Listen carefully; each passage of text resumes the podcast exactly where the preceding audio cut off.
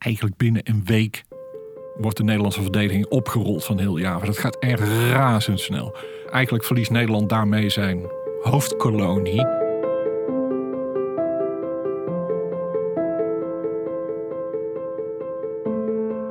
Aan het einde van 1941 is er echt sprake van een wereldoorlog. De wereldzeeën zijn onderdeel van het front. Overal is strijd. Nederland is dan al anderhalf jaar bezet, maar vecht nog door voor het behoud van de kolonie in Zuidoost-Azië. Maar wat betekent dit voor de koopvaardij? Mijn naam is Lianne van den Doel, militair historicus bij het Nederlands Instituut voor Militaire Historie. Je luistert naar een podcast over de Nederlandse koopvaardij tijdens de Tweede Wereldoorlog. Dit is Zij hielden koers, aflevering 3, de strijd met Japan.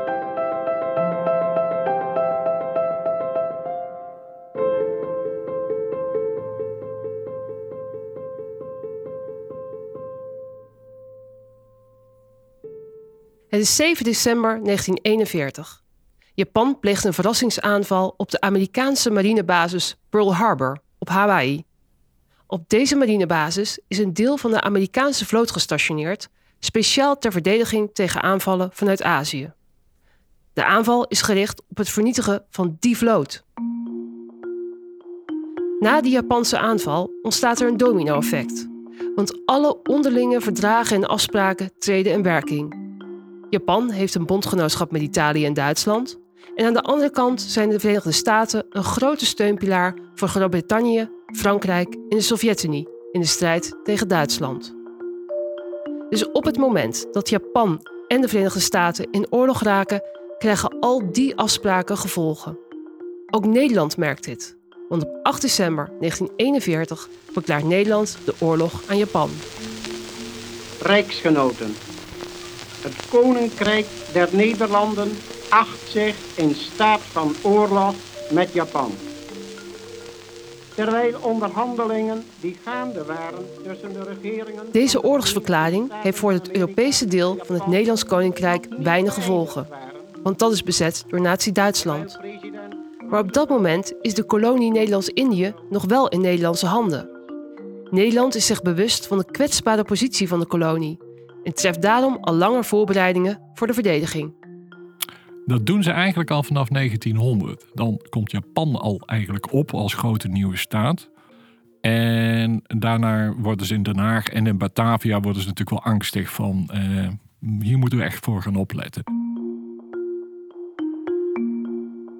Je hoort de stem van Anselm van der Peet, maritiem historicus bij het Nederlands Instituut voor Militaire Historie. Anselm vertelt over de Japanse militaire operatie in Azië tijdens de Tweede Wereldoorlog. Driekwart van onze vloot ligt ook in Nederlands-Indië en niet zozeer in Nederland. Daarna gaat het rap, heel rap. Uh, Japans rukken snel op. Hongkong, Guam, uh, Maleisië een groot gedeelte. Filipijnen, uh, wat Amerikaans bezit is dan, wordt ook veroverd. En eigenlijk vanaf medio januari komen ze, zeg maar, dringen ze Nederlands-Indië binnen vanuit het noorden. En eigenlijk is Java op dat moment eigenlijk al omsingeld. Hè. Eind februari is Sumatra al in uh, Japanse handen. Bali. En, uh, en zuidelijk van Java, dat wordt vaak vergeten. In die tijd wisten ze dat ook bijna niet. Lag een enorm Japanse vlootverband met uh, vier carriers en wat slagschepen. Dus eigenlijk was Java op dat moment eind februari omsingeld. Door de oorlogsverklaring aan Japan ontkomt de koopvaardij bij de Nederlandse kolonie uiteindelijk ook niet meer aan de oorlog. De Japanse onderzeeboten hebben tot begin 1942 vrij spel ten zuiden van de Indische archipel.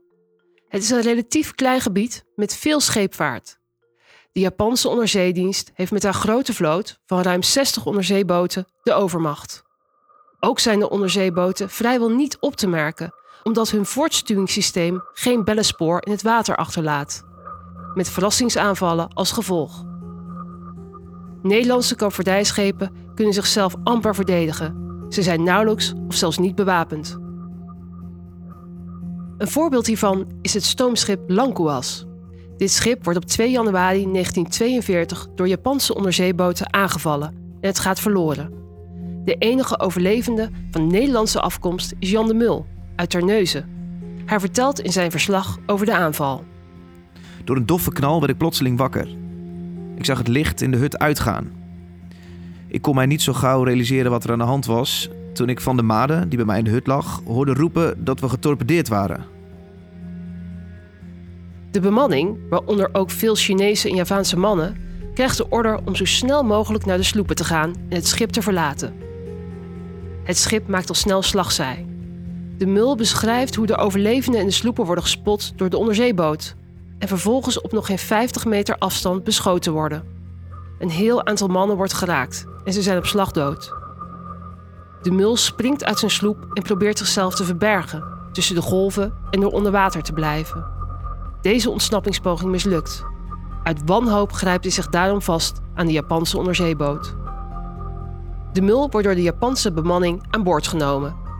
In de commandotoren wordt hij ondervraagd, maar hij weigert antwoord te geven. Even plotseling als de torpedoaanval krijgt hij nu een stomp en een trap en hij wordt overboord gegooid. De Japanse onderzeeboot verdwijnt uit het zicht na het lossen van enkele salvo's op de drenkelingen.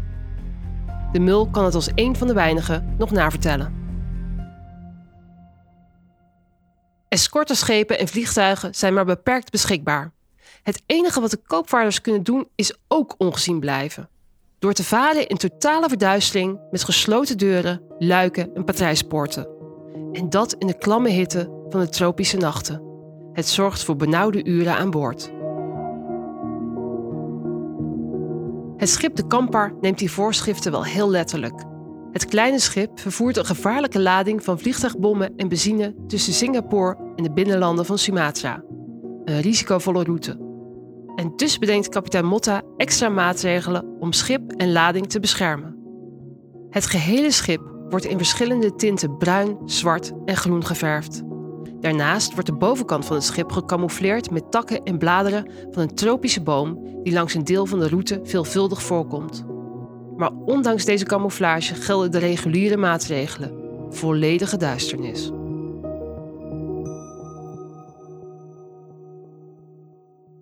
De oorlog in Azië en die in Europa staan niet los van elkaar. In Nederlands-Indië wonen en werken ook Duitsers. De inval van Nazi-Duitsland in Nederland heeft consequenties voor die burgers in de kolonie. Toen Duitsland Nederland binnenviel, uh, werd in de kolonie het sein Berlijn rondgezonden. En dit was het startsein voor een uh, operatie waarbij alle mensen van een Duitse en ook Oostenrijkse afkomst in de kolonie werden geïnterneerd, omdat zij dus Duitser waren. Je hoort hier Maaike van der Kloet, onderzoeker bij het Nederlands Instituut voor Militaire Historie. Zij vertelt over hoe alle Duitsers vanaf mei 1940 als staatsgevaarlijk worden beschouwd en daarom worden geïnterneerd, oftewel gevangen gezet. Dit betrof voornamelijk uh, mannen en uh, die werden uit hun huizen gehaald en uh, door de lokale politie. En die werden geïnterneerd omdat zij Duitser waren. Ja, er werd gedacht van jij bent staatsburger van de vijand. Die interneringskampen waren eerst was dat heel kleinschalig en later werden de mensen werden in wat grotere interneringskampen geïnterneerd. En in, uh, ja, in de loop van 1940 is dat ook uh, is een centraal interneringskamp in de Alasvallei, dat is Noord-Sumatra, is geopend. En daar werden dus die Duitse en Oostenrijkse mannen werden geïnterneerd. Na de aanval op Pearl Harbor en de Nederlandse oorlogsverklaring neemt de dreiging van een Japanse invasie toe. De Nederlandse autoriteiten besluiten de Duitse geïnterneerden naar Brits-Indië te verplaatsen, het huidige India. De koopvaardij speelt een belangrijke rol bij deze transporten. Het ging uh, naar schatting om uh, ongeveer 2400 mensen. Uh, want dat waren dus staatsburgers van de, de, tegenstander in de oorlog. En um, ja, dat was, er werd ook gedacht van, nou ja, als de Japanse aanval dan komt, die ze al wel zagen aankomen, um, dan zouden deze mensen zich best wel eens bij de Japanners kunnen gaan aansluiten. De geïnterneerde transporten zijn niet zonder gevaar. Het is immers oorlog. Een treurig voorbeeld van hoe het mis kan gaan is het schip de Van Imhof. Dit schip vertrekt als laatste uit de Nederlandse kolonie en vervoert de minst gevaarlijk geachte geïnterneerden van Sumatra naar Brits-Indië. Ja, eigenlijk uh, het noodlot treft het schip. Er komt een uh, Japans vliegtuig aan en dat bombardeert uh, de Van Imhof. De Van Imhoff was ook niet gemarkeerd dat het in, geïnterneerde vervoerde, bijvoorbeeld. Ehm, en ehm, ja, we, het is misschien zal het altijd een vraag zijn. Het is ook onderwerp van onderzoek van ja, wat deed dat Japanse vliegtuig daar? Maar ja, het schip wordt gebombardeerd en het begint heel langzaam te zinken. Nou, schepen zinken vaak heel langzaam. Ehm, en er waren op dat moment eh, bijna 500 Duitse geïnterneerden aan boord en nog zo'n ja, 80 mensen uit mijn hoofd uh, van bewaking en uh, bemanning. De mensen die aan boord waren, dat waren bijvoorbeeld missionarissen van de kerk, gepensioneerde kneelmilitairen. Dus mensen die niet zo gevaarlijk geacht werden. Het schip was wel uitgevaren met onvoldoende reddingsmiddelen aan boord, zoals reddingsboten en zwemvesten. Daar waren er te weinig van, dat wisten ze al op het moment dat ze uitvoeren. Um, en op het moment dat het schip begon te zinken, verlieten de bemanning en de bewaking en de gezagvoerder verlieten het schip. En zij lieten de geïnterneerden aan boord aan hun lot over. En uh, die mensen die um, konden wel uit, hun, uh, uit het ruim komen waar zij gevangen zaten. Um, en uh, zij begonnen dus vlotten te zoeken bijvoorbeeld. Of de ene reddingsboot die vastgeroest zat, begonnen ze los te maken. Um, en van de 477 geïnterneerden zijn er 411 mensen omgekomen.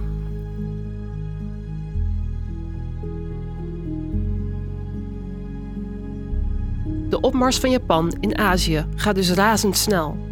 Ook Nederland moet slag leveren met Japan. Anselm van der Peet vertelt over de slag in de Javazee, die eind februari 1942 plaatsvindt. Op dat moment komt het tot een confrontatie tussen een geallieerde vloot onder leiding van de Nederlander Karel Doorman en een Japanse invasievloot. Het is een relatief lange zeeslag. Zeeslagen duren meestal, uh, kunnen heel kort duren, soms maar 10 minuten, uh, soms een uur. Maar deze duurt in totaal bijna 7 uur. Dat is een relatief lange zeeslag in de oorlog. Dat maak je niet zo vaak mee. Het is niet zo dat ze voortdurend op elkaar schieten, maar ze manoeuvreren om elkaar heen. Komt uh, tot vuurcontact. Het heftigste is het zogeheten daggevecht. Dat is zeg maar even na 4 uur is het eerste contact. dan vindt er zeg maar een uur lang een artillerieduel over en weer plaats. Uh, waarbij eigenlijk geen van beide partijen echte uh, beslissende uh, treffers boekt. Lan Japanners vooral lanceren heel veel torpedo's. Die missen allemaal doel. Dus, dus het eerste uur ziet er eigenlijk relatief gunstig uit voor de geallieerden. Maar het verloop van de strijd blijft niet in het voordeel van de geallieerden. Even na vijf uur wordt eerst een van de wat zwaardere kruisers geraakt, de Exeter. Die vaart net achter de leadingschip. Dat is eh, Doorman aan boord van de, de Ruiter. En eh, dat schip moet uitdraaien, want het, de ketels zijn beschadigd. En uh, het schip valt bijna stil. De, hele lage vaart.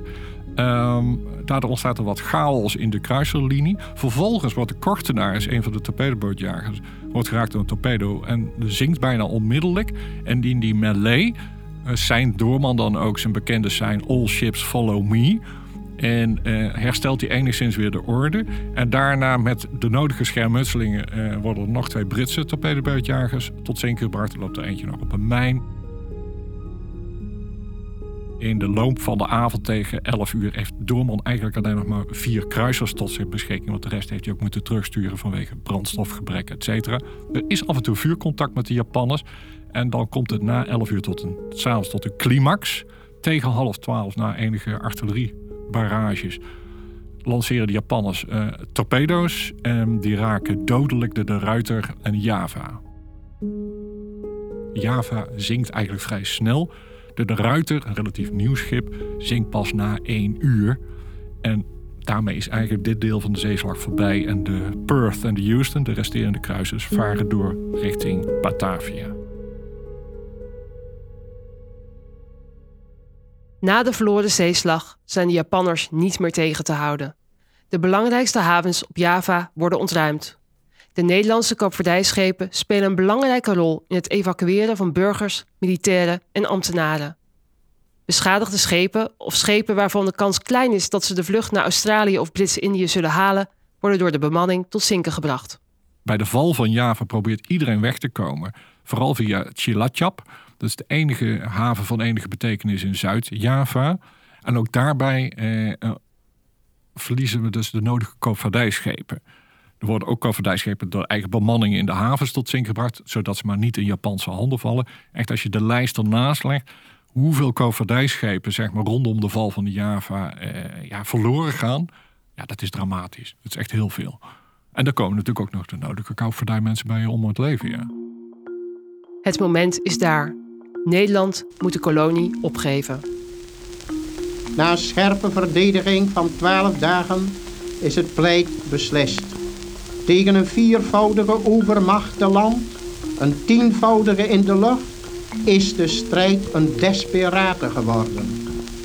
Wel waait nog op talloze plaatsen in de Nederlandse archipel, over het groter deel van Sumatra onder andere onze driekleur, maar de eigenlijke oorlog is voor ons in zijn eerste stadium afgesloten. Indië ondergaat goed deels het lot van Nederland. Bezetting. Dat is een ernstige nederlaag. Nederlands-Indië valt op 9 maart 1942 in handen van Japan. Een deel van de koopvaardijvloot ontkomt, maar tientallen koopvaardijschepen vallen in Japanse handen. Zelfs de schepen die eerder in havens tot zinken zijn gebracht, worden door de Japanners bovengehaald en opgeknapt. De schepen varen verder onder Japanse vlag. Maar door de geallieerde militaire dreiging in de Pacific trekken de Japanners hun schepen al snel grotendeels terug uit de Indische Oceaan. Nederlandse koopvaardijschepen varen vooral tussen de westkust van de Verenigde Staten en het dicht bij Japan gelegen militaire geallieerde steunpunten. Ze dragen bij aan het bevoorradingsverkeer tussen de Verenigde Staten en Australië en Nieuw-Zeeland. Zo vervoerden de schepen geallieerde troepen en oorlogsmaterieel.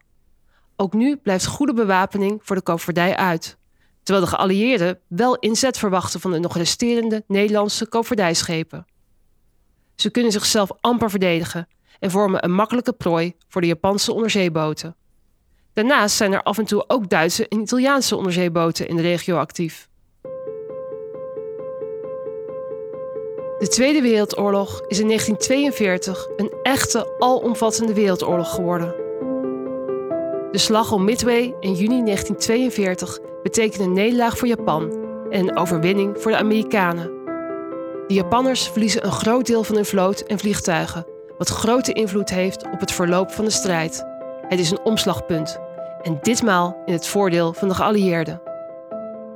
In 1943 nemen de militaire successen van de geallieerden dan ook toe. Over de gehele Atlantische Oceaan ontketende Engeland een ware klopjacht op Duitse duikboten. Slagschepen en vliegtuigen beschermden nu de handelsvloot.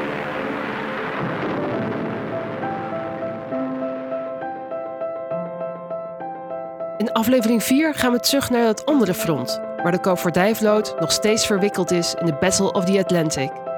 En we horen dat de strijd in Azië ook nog niet voorbij is.